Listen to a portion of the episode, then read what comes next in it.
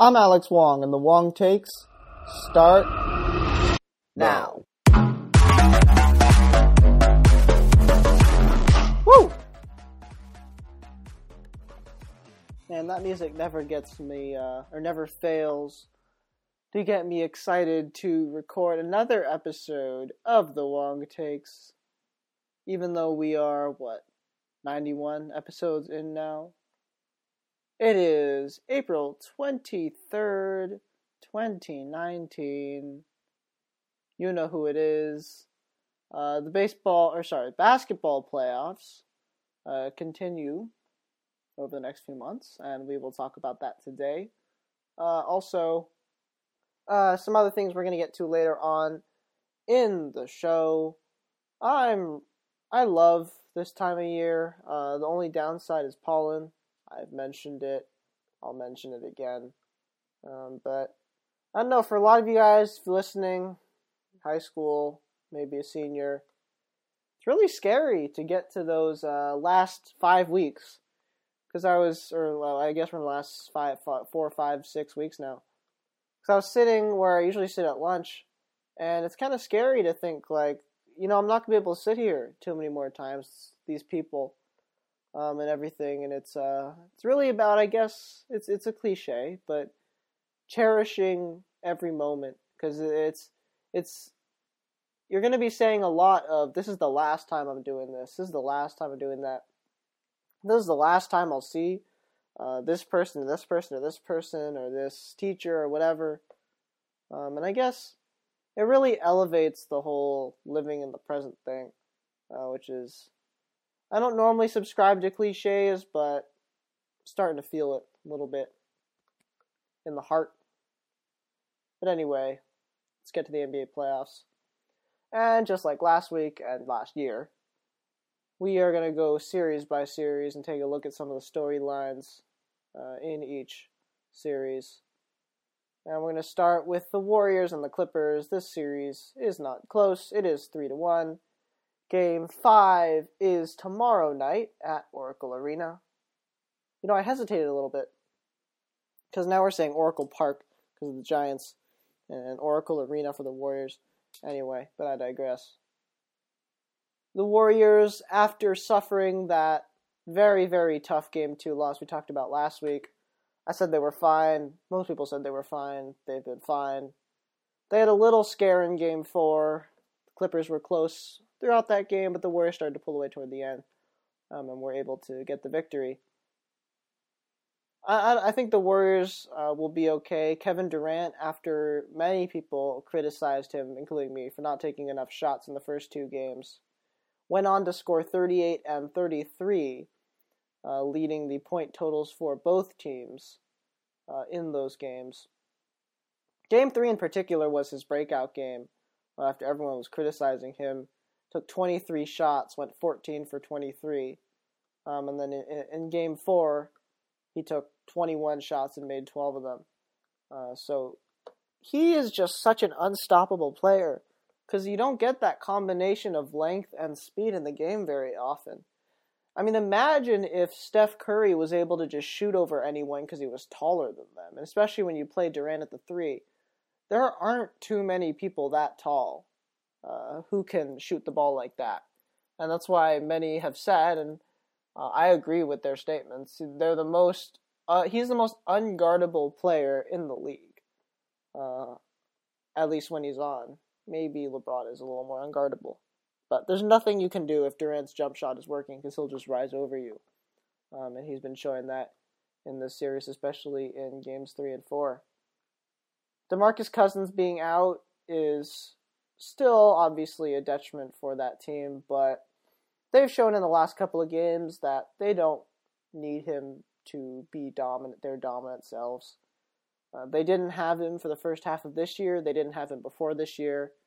Um, and if Cousins rides to a ring, I know a lot of people are going to criticize him, but he can't control injury. And with the dues he's paid in the league, with his talent, and some of the sucky teams he's had to be on, not only record wise, but chemistry wise.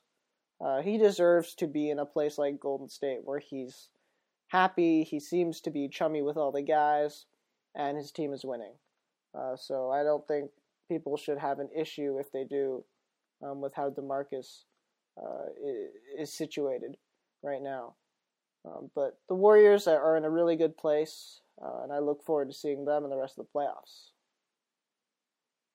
Next, the 2 7 matchup in the Western Conference the San Antonio Spurs and the Denver Nuggets. That currently is the closest series in the West, sitting at 2 2. And game three was the one that really put a put a uh, worry into the fans of a lot of Nuggets fans uh, because they were down 2 1. They hadn't won in San Antonio in what, seven years? Uh, and they did bounce back and won game four in San Antonio. But, you know, I, I feel this is probably the closest series, uh, and this is really a, a it's a toss up right now. I mean, Denver is the more talented team, top to bottom. I think people would agree with that. But the worry I have with Denver is A, the lack of major playoff experience. I'm sure I've said that before. The other thing is when you don't have as much experience, you don't have that closer type, right? I don't know who is the closer on Denver. Like, if you have to take one shot, it's probably Jokic, but Jokic doesn't run the point. You're going to have to get it to him in favorable positions and such. Um, with the Spurs, you've got DeRozan. Uh, you've also got Aldridge, who can do kind of what Jokic can do, uh, just maybe less so. But what the Nuggets do have, they do have a lot of people that can score.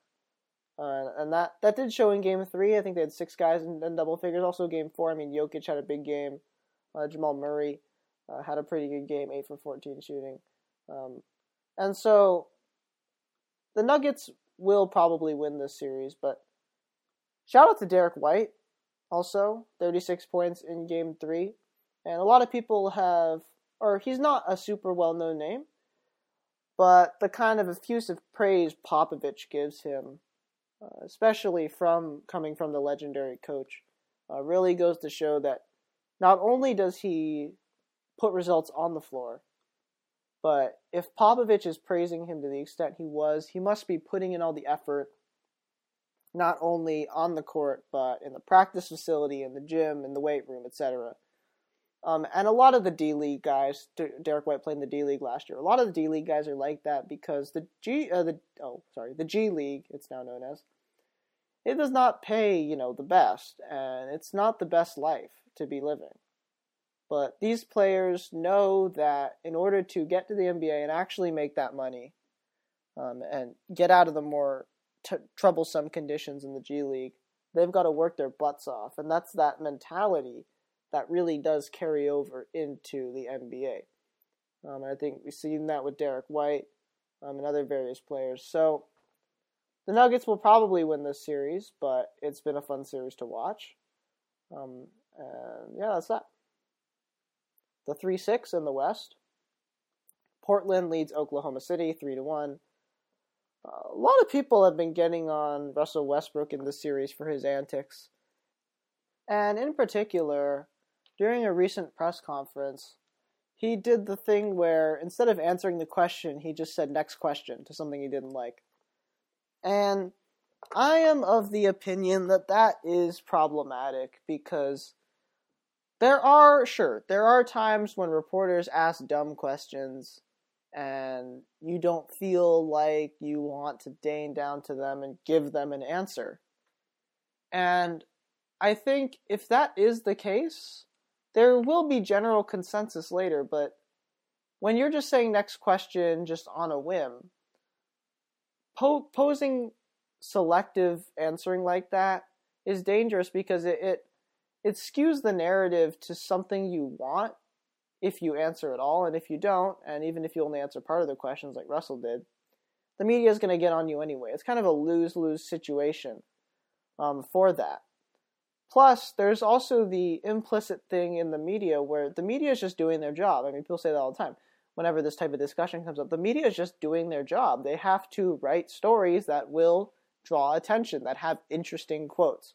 A guy saying, uh, you know, the difference in this game was that we just had more effort than the other team, we out rebounded them. um, and we happened to get some shots to win it. I mean that that type of thing gets boring after a while, and you need some of the interest stories and whatnot. Um, and, and even that, and so the media's just doing their job. And if the media thinks that you're not going to answer their question, if the players have that power to deny questions, they're going to shift their questioning to one that is more favorable or one that, either way, one that provides a narrative that just isn't pleasant to read. Um, and this balance of the, the media has always been a part of sports and will forever continue to be a part of sports. And I think as an NBA player, and and Charles Barkley, I think, made a good point on Inside the NBA a few days ago. I mean, they don't pay you all that money just to play basketball. Um, that might be what it seems like on the surface, but you have to answer the media. You have to do all the bureaucratic stuff. You have to do photo shoots. You got to uh, say hi to fans, sign things, do autographs, do appearances. It's a lot more than just being on the court and players don't get famous for just doing well. Heck, even Mike Trout has endorsements, uh, and so I think that's just something that Russell Westbrook. I get that he's kind of in playoff mode right now, and maybe he's feeling a little more. I don't want to say emotional, but like intense than normal. Um, and there's nothing wrong with that. I mean, that's what comes with the playoffs. But I think you still have to be able to step back and recognize, look, the media is just doing their job. I can answer the question and then just go home. Um, and that's that's really all there is to it. And finally, closing out the Western Conference, the 4 5, Houston and Utah. Houston leads that series 3 to 1, and it's heading back to Houston. And that will probably end in five games. But I think the thing to take away from this series has been the Rockets' core weakness has not gone away. And that core weakness is if this team hits cold stretches, they hit hot stretches like no one else in the league, but they hit cold stretches like no one else in the league. And we started to see symptoms of that in game three. They beat Utah by three on the road. But James Harden started out that game like 0 for 12 or something and ended like 3 for 20. And he still finished with 22 points, uh, most of those coming at the end of the game. But if that kind of performance is not going to win a game against the Golden States of the world, even like the Denvers of the world or the Milwaukee's of the world. Um, that that's not going to win you games, and everyone is everyone remembers the 0 for 27 uh, last year, Game Seven. Western Conference Championship is on the line, and Houston misses 27 threes in a row. And this series against Utah, even though they're going to come away with the win, has shown that that weakness is still there. And as good as this Rockets team is, and as deep as this team has become over this uh, time, they're still running a mostly like seven man rotation. And if a few of their players are cold, they're done. Uh, they're not gonna now. Clint Capela has is has been a force uh, this season, and is that player kind of like the like a Durant on the Warriors or, or, or DeMarcus Cousins, that can stop the bleeding for you. But in game four, also, I mean, it really came back to bite them. They scored 12 points in the fourth quarter. 12 points. And three of those points were on a questionable Harden uh, foul call on a three. If this team is stuck playing iso ball and they can't make shots, this team is in deep, deep doo doo. Uh, and I, I worry that for them, that again, just like last year in a crucial game, that lack of ability to stop the bleeding is going to come back and bite them in the butt. Um, and I, I think that may happen again sometime before this series done. I mean, we're going to see a Golden State Houston probably matchup in the second round this year, not in the Western Conference Finals because Houston struggled for the end. We're going to see that in the second round. And so if Harden and the gang can't get this uh, slumping ability out of their system before Golden State, it's going to be a long series because we know that even at their best, uh, Houston can have trouble beating Golden State. And if they don't play up to that standard, it's going to be a rough, rough ride uh, for the Rockets in the second round and maybe an earlier exit than, than they're used to.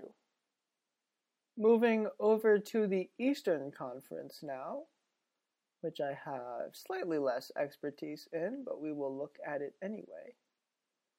Uh, the 1 8 series is over. In the Eastern Conference, the Milwaukee Bucks have beaten the Detroit Pistons for their first series win since, I believe, 2001. Uh, which, first of all, is a testament to how good this Bucks team is. Um, because and, they won all of their games by at least 16 points. Three of those games by 20 plus. Um, and so it, it's tough to to build a team. And what what the Milwaukee and, and Budenholzer and them have been able to do um, has been nothing short of amazing.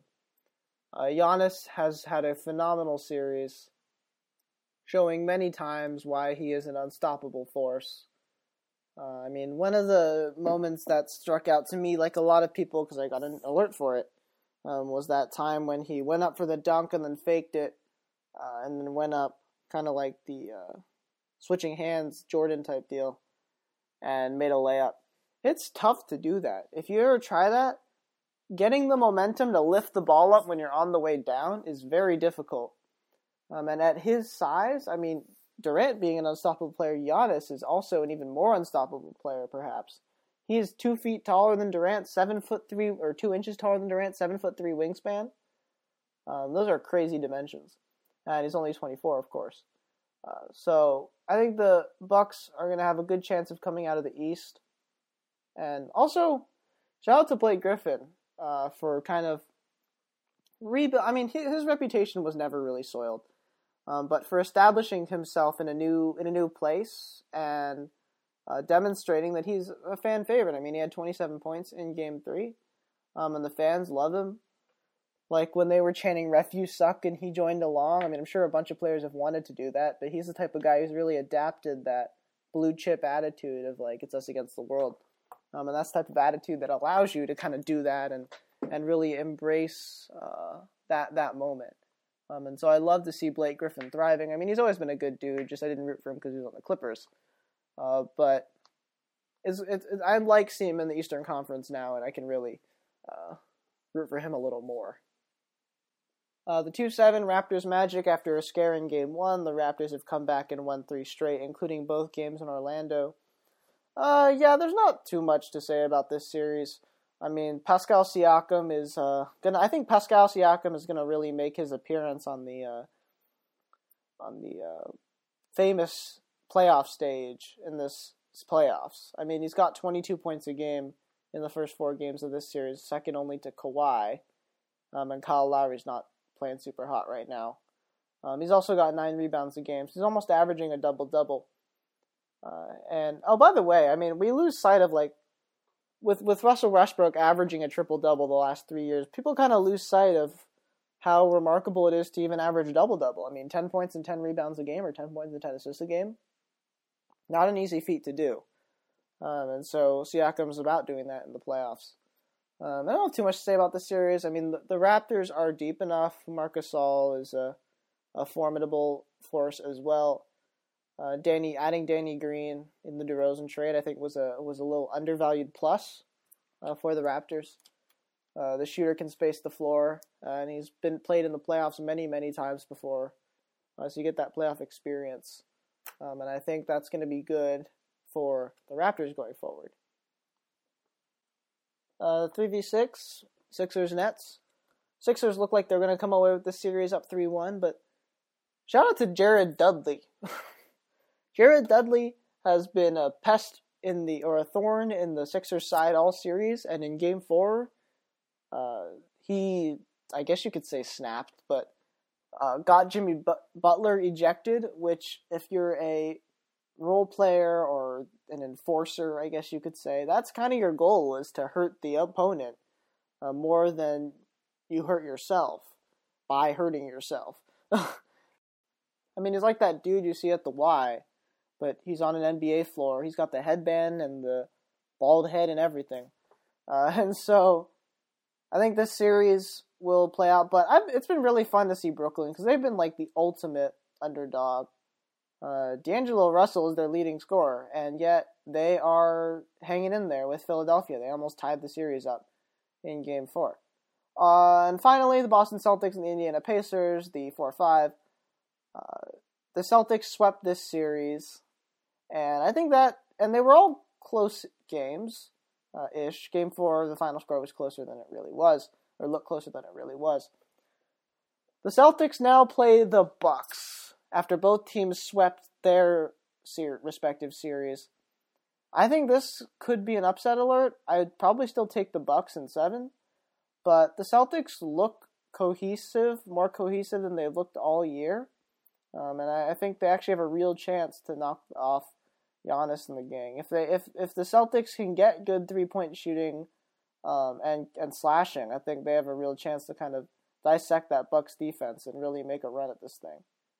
Uh, but big shout out to the Celtics for getting the sweep.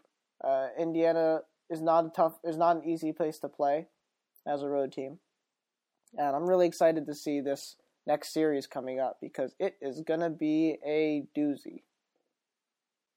I think the best thing about the NBA playoffs is that since it's seven games, we get to see this story, these stories unfold, and we get to see things like the Dudley fights.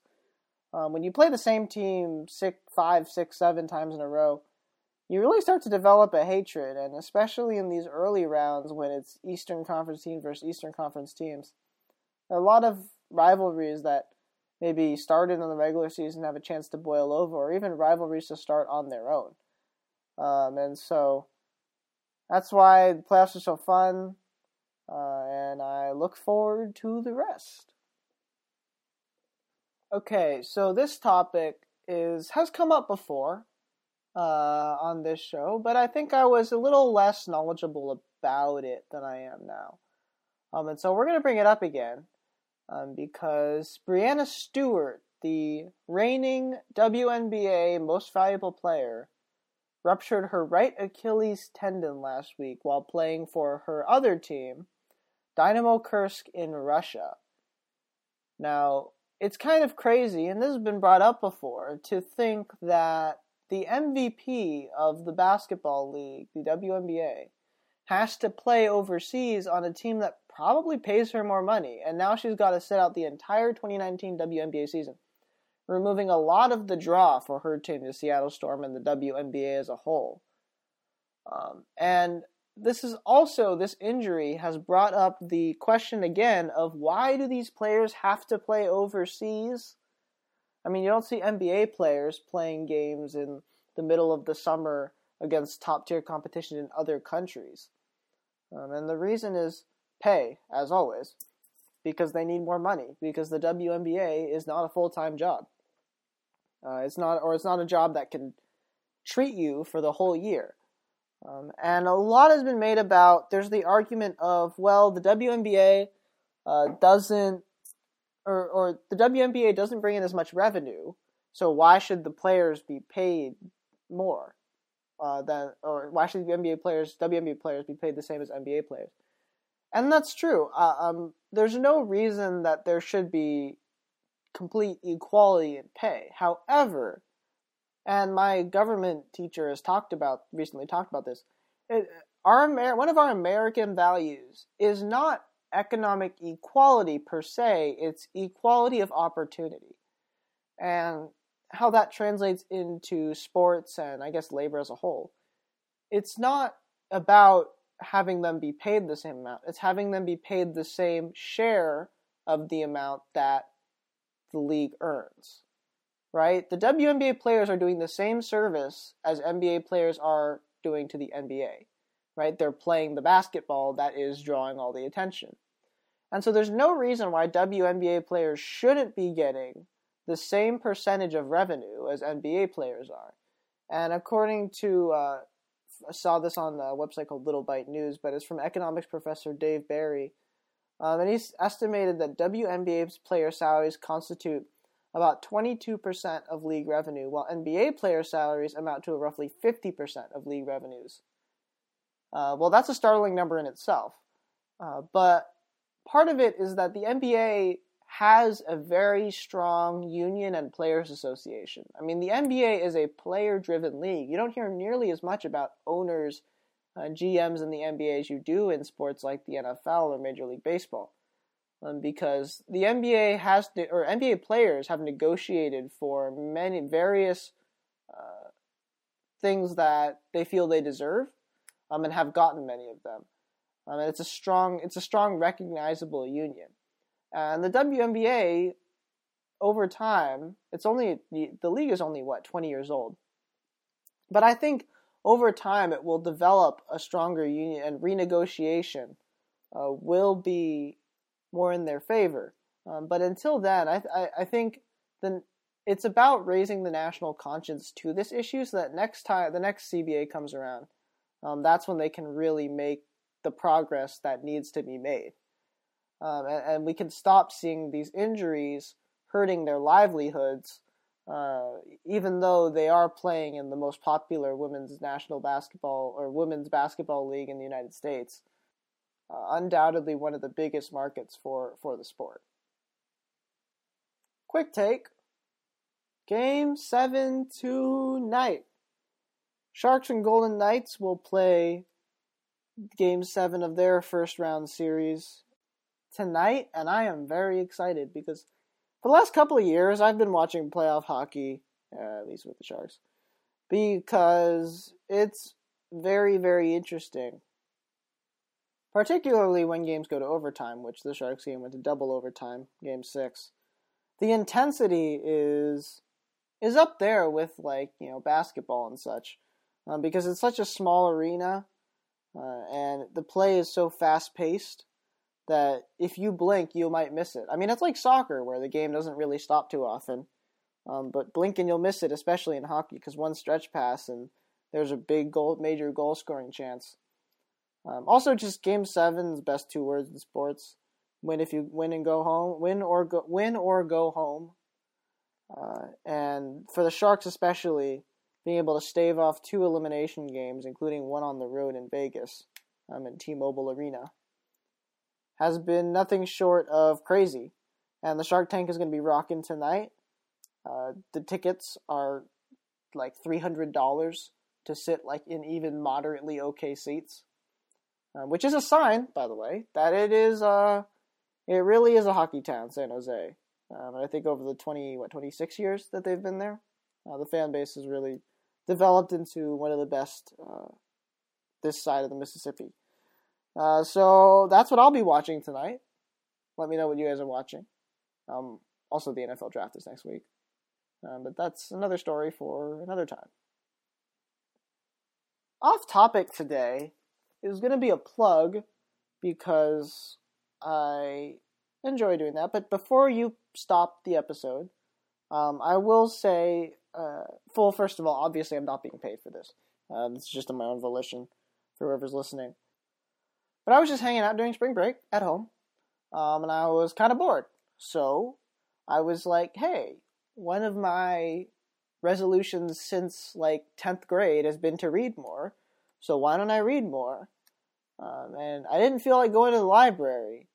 So what I did was I Googled library uh, ebooks or something like that. And I found this great app called Libby. And what it is, is it allows you to use the library card that you already own and use and connect the local library card to the app so that the Libby app will connect to your library and access all of the ebooks that the library has to offer and you can rent those ebooks right from your phone or borrow those ebooks right and audiobooks right from your phone. Um, and so you get all of the greatness of the library. It's free like it's not like audible where you have to pay a subscription fee. It's 100% free. Nothing's holding you back from getting as many books as you want other than if other people have borrowed them. Um, but it's great. Uh, I've read like three books in the last couple of weeks, or last month or so, um, including uh, one of the books that I really liked was an audiobook. It was uh, the memoir of Nike, uh, Phil Knight, the founder of Nike, um, and the story of how basically they had no cold hard cash for like 18 years. They were just living off bank loans and credit, uh, and eventually they were able to build a successful company just from this startup type culture. Uh, this the, the the playful startup culture that we see nowadays. Uh, Nike was kind of one of the original companies that was founded based off of that. Um, and it's kind of given me a new insight into the, the behemoth now that we know as the swoosh. And that came into a little more view with Tiger winning the Masters and everything. Um, but anyway, so yeah, highly recommend Libby. Great service. Uh, it's really easy to to borrow books, um, and you guys can all we can all read a little more. Thank you so much for listening to the Wong Takes. Check it out everywhere. bit.ly slash the Wong Takes, patreon.com slash the Wong Takes, the Wong Takes at gmail.com. Rate podcast and subscribe on iTunes and Google Play to get new episodes as soon as I record them. Uh, send questions voicemails. You can get your name on the podcast uh, or the description. Thank you so much for listening, as always, and I will see you next week.